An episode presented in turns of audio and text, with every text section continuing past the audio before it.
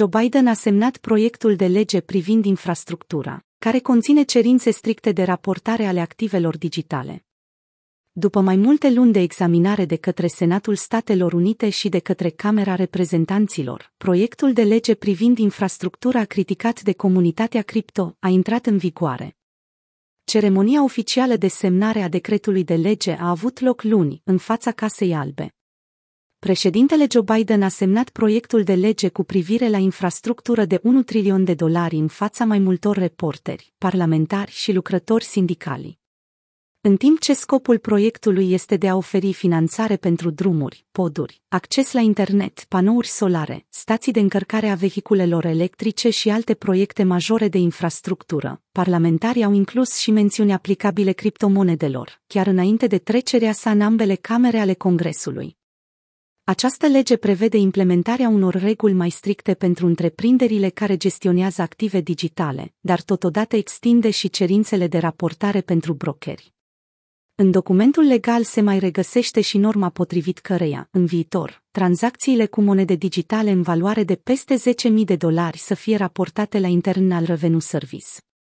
Un grup de senatori a propus inițial un amendament la proiectul de lege care ar fi clarificat cerințele de raportare a taxelor cripto, dar propunerea a fost respinsă în august. Bipartidismul și locurile de muncă au fost principalele teme care s-au discutat la ceremonie. Mulți dintre vorbitori s-au adresat democraților și republicanilor cu recomandarea de a colabora reciproc pentru implementarea proiectului de lege. Președintele le-a mulțumit personal senatorilor Kirsten Sinema și Rob Portman, precum și liderului minorității Mitch McConnell pentru ajutorul acordat prin promovarea actului legislativ în Senat. În discursul său, șeful de la Casa Albă a spus că Până acum ne-am dorit un singur lucru, să avem cea mai bună economie din lume. Acum, în sfârșit, o să reușim să facem asta.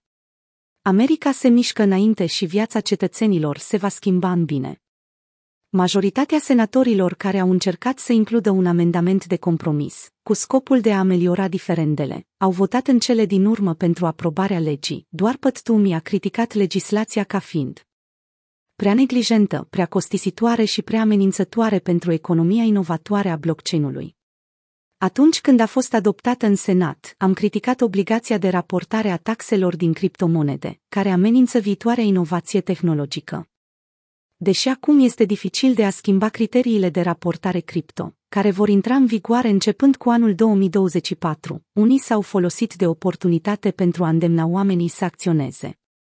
Shannon Bray, un candidat libertarian pentru unul dintre locurile din Senatul Carolinei de Nord, a încurajat alegătorii să voteze reprezentanți ce înțeleg tehnologia blockchain, care pot acționa pentru prevenirea implementării legii.